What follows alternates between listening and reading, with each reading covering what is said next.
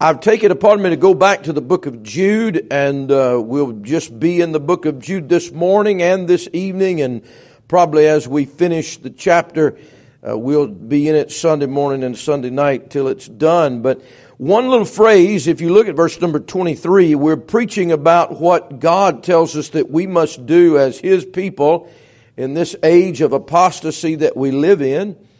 And there's so many ing words that we've been looking at, so many instructions for us. And today we're in verse number 23 where the Bible says, and others save with fear, pulling them out of the fire, hating even the garment spotted by the flesh. What I'm interested in this morning is the part where it says pulling them out of the fire. This evening, by the grace of God, we will look at what hating even the garment spotted by the flesh has to do with us. But first of all, and he says, others, others save with fear, pulling them out of the fire. Our mission of reaching other people, uh, that word others is in verse 23. Some, verse 23, 22, we're trying to reach with compassion Others, verse 23, we're trying to reach by putting them in the fear of God. But others, could I, could I say to you, when things get rough as they are in our society, we have a tendency to only think about ourselves. We want to gather the wagons and take care of me and mine. I think that's a very big temptation. I think the little book of Jude is warning us to not get so self absorbed as we are living in a dangerous day, a perilous time. We say, well, if I can just concentrate on making sure that, that me, that I'm all right and my family's all right, and, and you ought to do that, but that cannot be the only view of life that we have, or we're not doing what God's telling us to do. We're living in a day of apostasy where we need to be caring, we need to be trying to reach other people. And I'm just saying, it's, it's not, it'll have to be God's work in us to care for someone else, especially someone else that needs to be saved with fear. We don't really, that's not a, a comfortable, that's not a, I, when we pass out signs and we'll hold signs, you know, we have, you know, I don't know, 30 signs or 35 signs. And we'll have, we have wonderful scripture signs, you know, and, and some of them will talk about, you know, Christ Jesus came in the world to save sinners and for God so loved the world, he gave his only begotten son. And people love grabbing those, you know.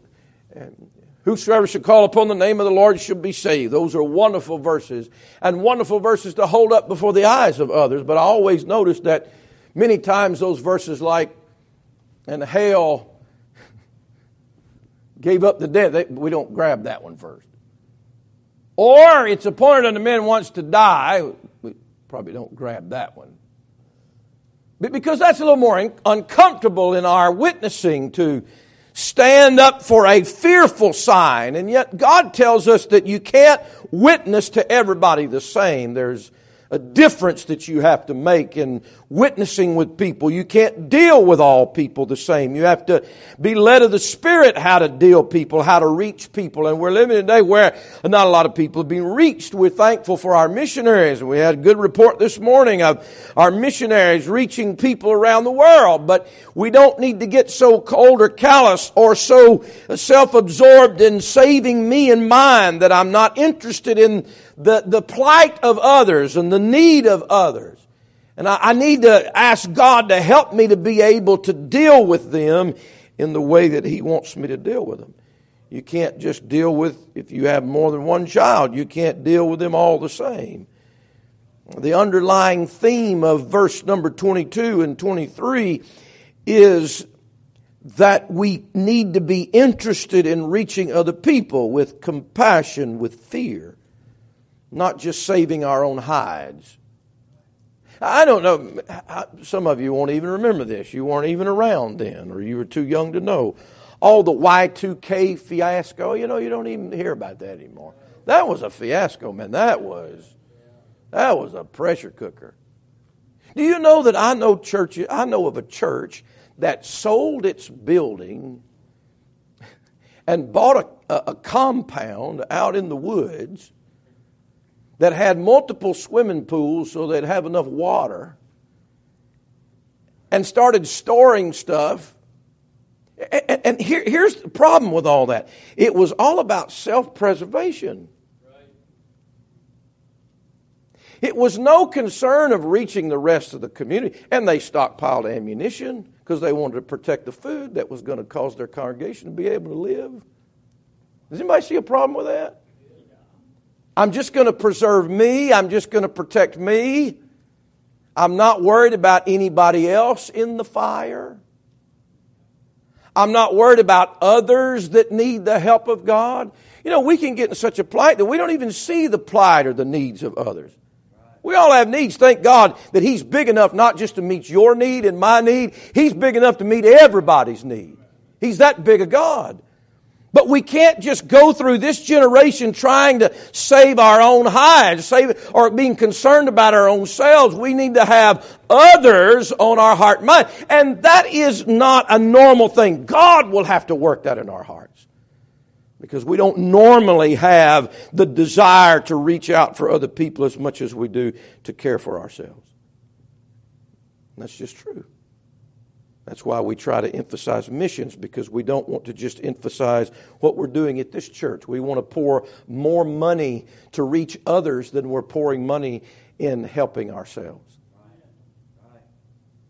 That's why we emphasize trying to witness in our community. We're not just trying to have church on Sunday for ourselves. We're also trying to bring the Lord to the people that never darken a church door. Do you understand? He said, and others. He's saying in this day of apostasy, we have, uh, still have a mission. We have a mission to reach others. Now, Verse 23 says, how are we going to do that? Verse 22 tells us we can reach surely people with compassion. Verse 23 tells us how we can reach other people. He said, and others save with fear. He talks about the proper motivation of fear. You know, fear is a proper motive or it wouldn't be in the Bible. Others save with fear. Is that what your Bible says this morning? So it's, it's good, it's appropriate to be motivated by fear. The Bible says about Noah that Noah moved with fear and he prepared an ark to the saving of, of his house.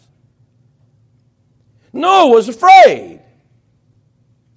And it caused him to build something and it caused him to protect people because he knew what was coming. That was a proper motivation.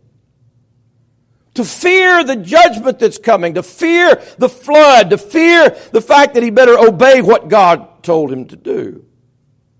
You know, the Bible tells us that them that sin, even in the church, listen, he says, them that sin, is 1 Timothy 5.20, them that sin rebuke before all, that others also may fear. We don't, we don't live in a day where people get rebuked openly or publicly for their sin because we live in a generation that does not want to have the fear of the Lord.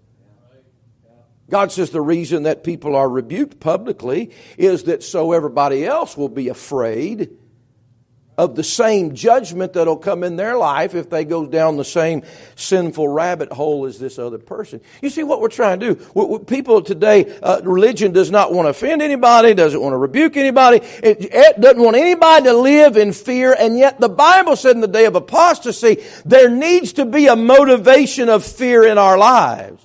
You know, fear is also a good motive for you to live right. If you remember, if you had a good mom and daddy, you know what that means. Amen. The fear of your father, if it rested upon you, it, it helped control your behavior. There were some things that I did not do just because I was afraid of my dad. You say, well, that was, that's, that's not proper. It was, it's very proper. Anything that keeps you out of the pit is proper. Anything that keeps you from ruining your life is a good thing for you. Fear is a good motive to, to live right. Fear is a good motive for people to repent. A lot of people won't repent. I mean, the goodness of God should lead people to repentance. That compassion, that knowing how much the Lord loves you, gave His Son for you, that ought to be enough to cause you to repent. But there's also another motivation to repent.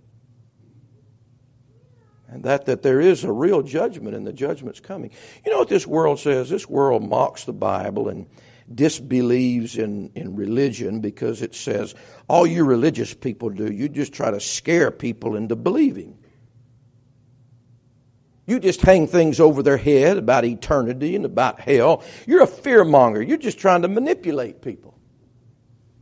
You're trying to manipulate people and make them so afraid that they'll go to church. You're trying to make people so afraid that, that they'll be converted, whether they believe that way or not. Well, let me tell you something. What kind of a God would our God be if He didn't tell us about the reality of what happens after life? Well, we're, we're, not, we're not fear mongers. We're not trying to manipulate people. We're trying to be honest with people. And if God is not an honest God about what's coming to the lives of people when they meet Him, then, then, then how, what a monster that would be. The truth is that one day all of us are going to stand before God. The truth is that judgment is coming. And there is something to be afraid of with that. What kind of uh, person would complain about the tornado warning system in Alabama.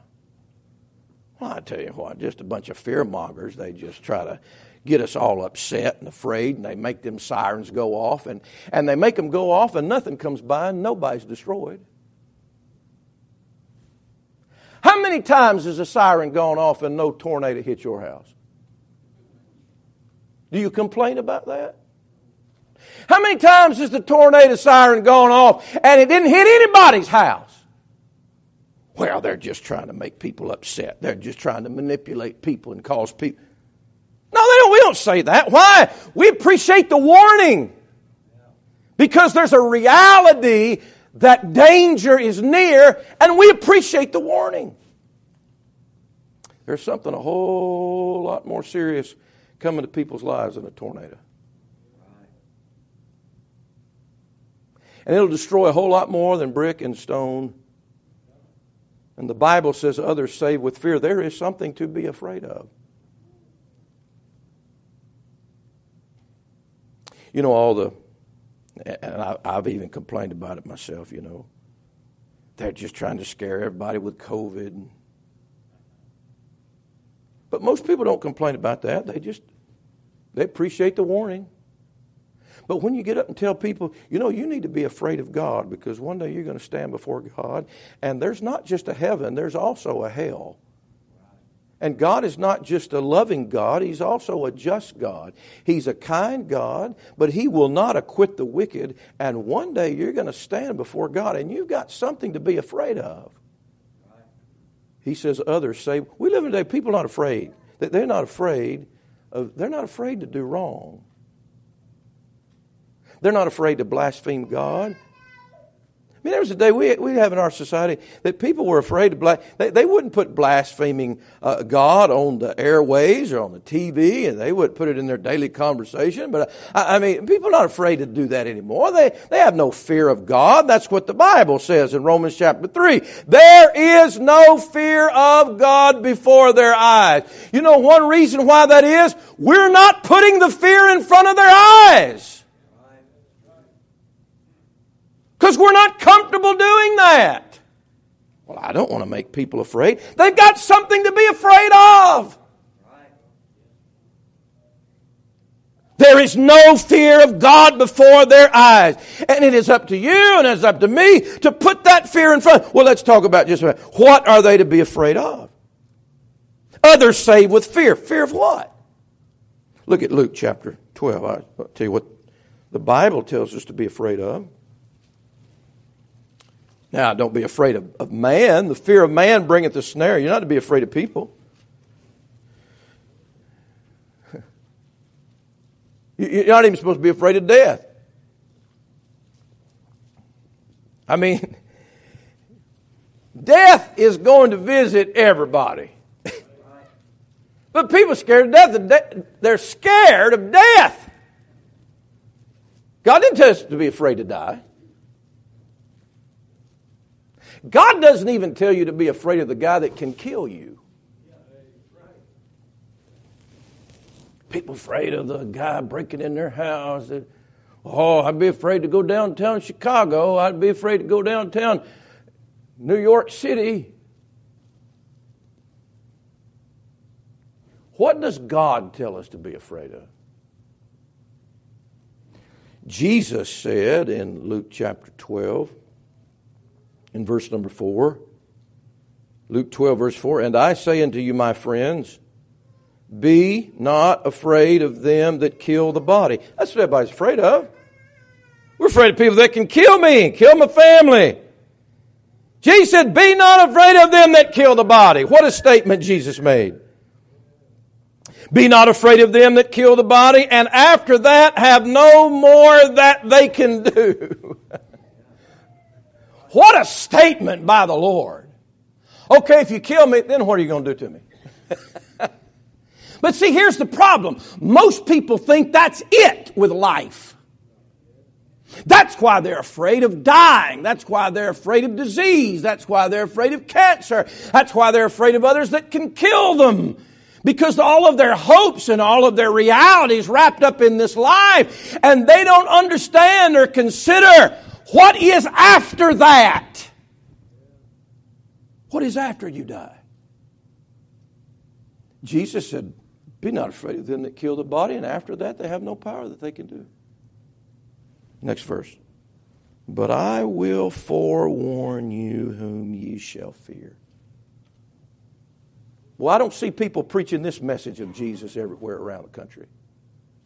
Jesus said, I will forewarn you whom ye shall fear. Fear him which after he hath killed hath power to cast into hell. Yea, I say unto you, fear him. You know what's so amazing about this message of Jesus? Then he goes into the fact that God counts the hairs of your head and, uh, and that you're more valuable than many sparrows. You say, what's going on? He says, fear not, you're more valuable than many sparrows. Well, there's, there's, you have to have fear and then, but if you know God, you don't have to fear. But if you don't know him, you've got plenty to fear because he says God can not only kill you, he can cast you into hell. Others save with fear. I wonder this morning are, are you afraid of God? What are we to. Notice it doesn't say in the verse. Look what Jesus said. I will forewarn you whom ye shall fear. He did not even say, I'm going to get to it in just a second. He did not even say fear hell. He said fear him. What you need to be afraid of more than hell is you need to be afraid of God. Because God's got the power over all of that. The Bible says the fear of the Lord is the beginning of wisdom. The fear of the Lord is the beginning of knowledge. The fear of the Lord is to depart from evil. And our generation, our day of apostasy, there's no fear of God before their eyes. So the book of Jude says you need to take that message of fear to the world. You won't get those messages on YouTube. You won't get those messages in mainstream religion. Why? It's not popular. Nobody wants to be, well, I didn't go to church to get afraid. Yeah, but God tells you you need to be. Others save with fear. I wonder this morning are you afraid of God? Are you afraid of God? Now, it'll be obvious if you are because it, that will sort of control and moderate your life. You know what people are afraid of? They're afraid of circumstances, they're not afraid of God. They might be afraid, well, if I do this, this might happen, instead of saying, if I do this, God is watching me. We live in a day there's no fear of God before their eyes. And God says, I want you to I want you to save other people with fear. I want you to be putting that fear before their eyes. There's something they need to be afraid of. But how are we going to do that if we're not even afraid of God? The Bible tells us we're to serve God with reverence and godly fear. Preacher, why do we have such a weird, wild, destructive world? No fear of God. No fear of God. He says others say with fear. Well, what, what, what, what should people be afraid of? They should be afraid of God. Others say with fear. What else should they be afraid of? Well, they should be afraid of missing out on salvation. He said others save with fear. That means that they're in need of salvation. A lot of people aren't afraid not to be saved. They're not afraid that they're missing out on salvation. It is wonderful to be saved. Aren't you glad you were able this morning so that you could sing saved by the blood? Glory, I'm saved. Glory, I'm saved. Uh, people ought to be afraid of missing out on that. I'm missing out on, I don't want to miss out on God's salvation. It's wonderful to be saved. I don't want to miss it. You need to be afraid on missing out on salvation you need, people need to be afraid of missing out on being saved from hell. People need to be afraid of missing out on salvation that saves them from their sin. You know, there's so many different things to be saved from. It's not just hell. You, you can miss out on being saved from the, the power of sin in your life. I don't want to miss out on that. I'm, Aren't you afraid for sin to have dominion over your life? Aren't you afraid of what sin might do to your mind and do to your heart and do to your conscience and do to your family? I'm telling you what, there's plenty to be afraid of. The fear of what sin will do to me if I miss out on God saving me from the sin, not just in the matter of being saved from hell, but being saved from my own sin, my own self, and where that's going to lead to. Being saved from a day of apostasy. Being saved from an untoward generation. Well, I tell you what, guys, guys, I am afraid. Are you not afraid of what just might happen to your life? Oh, preacher, no, I'm a Christian. I go to church. Therefore, let him that thinketh he standeth take heed lest he fall. Do you not understand that we are living in such a perilous time that there is plenty to be afraid of, of what this generation might do to you and your family and your life? It ought to make us run to God. There's more types of salvation, I said, than just being saved from hell. It, it, can be saved from apostasy, being saved from, from a generation that will destroy. It, it, it's being saved from shame. Shame when I meet the Lord. I don't want to meet the Lord and there be shame there. I, I want Him to save me from the shame of me living a life that wasn't pleasing to Him. Guys, I don't trust myself. Do you trust yourself? If you do, you need to come to the altar this morning. You need to be, you need to be afraid of what you are capable of doing. And God, I need you to save me from myself. I need you to save me from this generation. I need you to save me from the sins of my life. And maybe you don't know Christ as your personal Savior this morning, and you need to save, you need Him to save you from hell. There's plenty to miss out on, is what I'm trying to say. We ought to be afraid of missing out on the rescue that God provides. Then I see a last thing to be afraid of. He said in verse 23, and others save with fear, pulling them out of the what? The fire. The fire is to be feared. It's our job to show the world the fire. It's our job to see the fire and then show the fire. You know, some people don't see the fire until it's too late. It's ironic that fire is sort of in the news right now. Have you been watching it? I have because I'm supposed to be in Maui a week from tomorrow. About 15 miles from where the town just got destroyed. Isn't that a bummer? If I go, if we go, there's no electricity there. I was reading those stories about those fires. Do you know most of those people didn't get warned about the fire until it was too late? I think what the count is up to about 100 now that's died. And the fire was so destructive. And people got so afraid. And the ones that got afraid the fastest were the ones that were spared. You know what they did? They jumped in the water. they jumped in the ocean. I mean, that fire spread so fast, the wind was blowing so hard. I mean, it engulfed that whole town, that whole city, just, just, in, just quickly and immediately, and they had no time, and all they could do is jump in the ocean. Some of them stayed there for eight hours. They're afraid of the fire. There were probably some people that heard about the fire. Hey, you see, see the fire?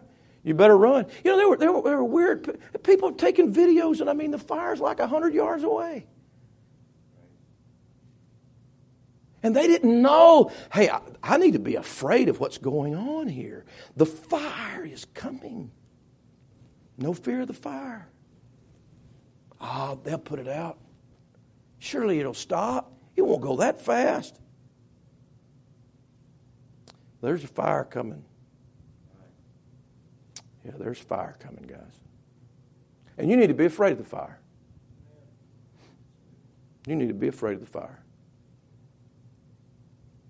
You need to be afraid, first of all, and I'm talking about uh, following up with being afraid of God. You know what he says in Hebrews chapter, let's look at this. What is this fire? Look at Hebrews chapter 12, would you? Hebrews chapter 12. It goes right along with being afraid of God. A fire's coming. Fire's coming. What kind of fire, preacher? The Bible says in Hebrews chapter 12 and verse number 29, he ends verse 28 about serving God acceptably with reverence and godly fear. And then he says in verse number 29, for our God is a consuming fire. Do you see that in your Bible? That God, when He comes to town, will consume everything. Just like that fire in Hawaii consumed the trees and consumed the building and consumed the people. One, one, one guy said, I jumped in the, in the ocean. He said, it sounded like a blowtorch going off. Total fear, but destruction. You know what we need to be afraid of? Fire's coming. You know what that is? That's God. God's coming. The Bible tells us over there in Hebrews, you're in Hebrew, Hebrews chapter 10, he said in Hebrews 10 and verse number 31, it is a fearful thing to fall into the hands of the living God. Why is that God never preached and that God is never spoken of? The God that is to be feared. Is He kind? Yes. Is He loving? Yes. Is He gracious and merciful? Yes. Is He long suffering? Yes. But He will not at all acquit the wicked wicked, and he is a consuming fire, and the fire's coming. You afraid of the fire? You should preacher, well, well, I'm saved. Well, so was John. You know, John the Apostle, he's the disciple that Jesus loved, remember? The story's told of John, you know, he's the one that leans on Jesus' breast. I mean, they're close. Do you think there was anybody that was closer to Jesus from his disciples than John? It couldn't have been. I mean, the, the love relationship, John loved Jesus so much. He was so close to him. But in Revelation chapter 1, when he saw Jesus in all of his glory, you know what he said about him? He says his eyes were a flame of fire. And I fell at his feet as dead. This is a guy that walked and talked with him. This is a guy that loves him a lot more than you and I love him. I just have to be honest with you. This is a guy that knew him more than you and I know him. But when he saw Jesus Christ in all of his glory, he fell down in fear at his feet as a dead man because he saw those eyes that were a flame of fire. By the way, it said in Revelation 19, when he comes again, he's coming with those same eyes of a flame of fire. What you said, preacher, what, what, what fire are we supposed to be afraid of? The fire of God. God is a consuming fire. And Jesus had to reach down and touch John and say, Fear not, I am he that was dead and am alive forevermore. I've got the keys of de- death and of hell. Had to touch him. You know, I, I think probably we just need to have a little pause. Some, I think some people, well, when I meet Jesus, you know, I'm going to. Good to see you, Lord. Yeah, but that might be a little later. Because when you see him, I think you're going to see some eyes of fire, and I think you're going to probably humble yourself pretty low and get down at his feet. There is just something to be afraid of God in the fire. How afraid are we? How afraid are we to meet God? You can meet God today. The fire's coming. He's coming. He's coming for you. You said, Preacher, I'm saved. I know I'm saved. Well, glory to God. How about 1 Corinthians chapter 3? Would you turn over there? You're saved. You're not going to go to hell. You said, Preacher, I'll never go to hell. If you're saved, you'll never go to hell. Jesus said, Him that comes to me, I'll in no wise cast out. If you believe on me, you'll never perish. That's what He said. That's exactly right. But that doesn't mean the fire's not coming for your life, even if you're saved. He says in 1 Corinthians chapter 3, look at it, 1 Corinthians chapter 3. He says down there in verse number 13, look at it, every man's work. These are people that have the foundation of Jesus Christ in their life, verse 11.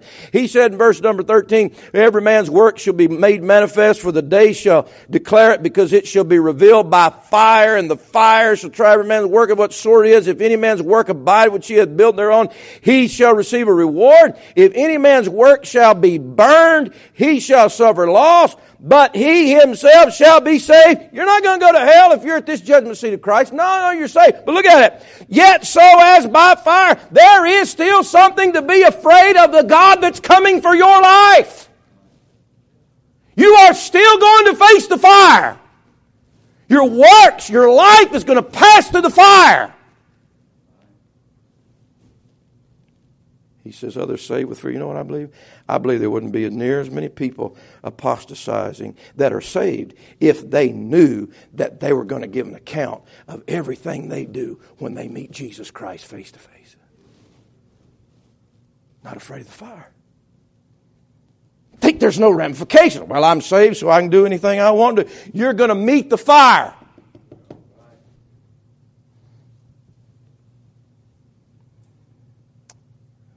Fire that is our God, the fire at the judgment seat of Christ. And then in our text, you can get three places. Get, our, get back our text, and I'm, I'm, I've got my last point here. In the book of Jude, and then you can get the book of Mark, Mark chapter 9. All that I've just said probably is not nearly as scary to people, though it should be, as these verses. Mark chapter 9, the little book of Jude, and then Revelation chapter 20. The fire that he says in, in the book of Jude, others say with fear, pulling them out of the fire. What fire? Well, he's already mentioned fire in this little book once. Verse number 7. Jude verse 7 even as Sodom and Gomorrah and the cities about them in like manner giving themselves over to fornication and going after strange flesh are set forth for an example, suffering the vengeance of, what does that say? Eternal fire. Now, Jesus said in Luke chapter 17 that God sent fire and brimstone and destroyed Sodom and Gomorrah. That's what Jesus said. So, no, Jesus was not a sodomite and he does not approve of sodomy. He told us the story about God sending fire and brimstone down upon Sodom and Gomorrah because of their iniquity. But the little book of Jude tells us that that fire that destroyed Sodom and Gomorrah was only a picture of another fire that never quits burning. In other words, those of Sodom and Gomorrah just weren't burned to death. Their houses just weren't burned. Their families weren't just burned to a crisp. They woke up in another eternal fire that never stops burning. And that's something to be afraid of. Jesus said in Mark chapter 9, This is the Lord Jesus Christ, the lovely Lamb of God. He said in Mark chapter 9 and verse number 43, and if thy hand offend thee, cut it off. It is better for thee to enter into life maimed than having two hands to go into hell, into the fire that never shall be quenched, where their worm dieth not, and the fire is not quenched. And if thy foot offend thee, cut it off. It is better for thee to enter halt into life than having two feet to be cast into hell, into the fire that never shall be quenched, where their worm dieth not, and the fire is not quenched. And if thine eye offend thee, pluck it out. It is better for thee to enter into the kingdom of God with one eye than having two eyes to be cast into hell fire where their worm dieth not and the fire is not quenched. Jesus said this, you guys ought not to be worried about life. You ought to be worried about hellfire. You're more worried about getting your hand cut off or your eye plucked out or, or your leg or, or losing a limb. And you're worried about how your circumstances in life are. But he's saying that's not what you ought to be afraid of. It doesn't matter what happens in your life. Stay out of hellfire. There's nothing worth going to hell over. The fire is real. Jesus doesn't lie. You know when I got saved? I didn't get saved in church.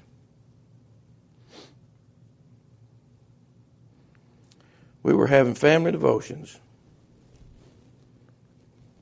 Just reading the Bible. My parents didn't preach during family devotions. It was real quick, real simple. Never underestimate the real quick and the real simple. We'd read, or they would read, then pray, we'd go to bed. But that night, there was a certain rich man just reading the Bible. And in hell, he lift up his eyes, being in torments. Got through reading that, and I said, uh, I got a question. Just a boy, I got a question. What's your question? How do I stay out of that place?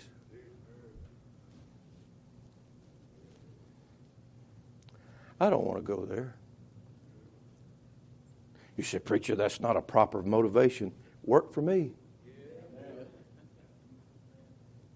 There are other motivations to get saved. I mean, seeing how wonderful God is and how wonderful Jesus is and want Him to be your. That, that's a great motivation. But I tell you what, I was saved with fear because I saw myself in the fire. I didn't see that rich man in the fire, I saw me in the fire. And by the way, if you're not saved here this morning, that's where you are. You're in the fire. Notice it says pulling them out of the fire. That means that's where they are right now. You know, pe- people think about, well, maybe one day I'll be in hell. No, you're in, you're in hell right now. You're, the Bible says the wrath of God abides on you right now, John chapter 3. You're already condemned. And I saw that and I said, boy, I don't want to go there.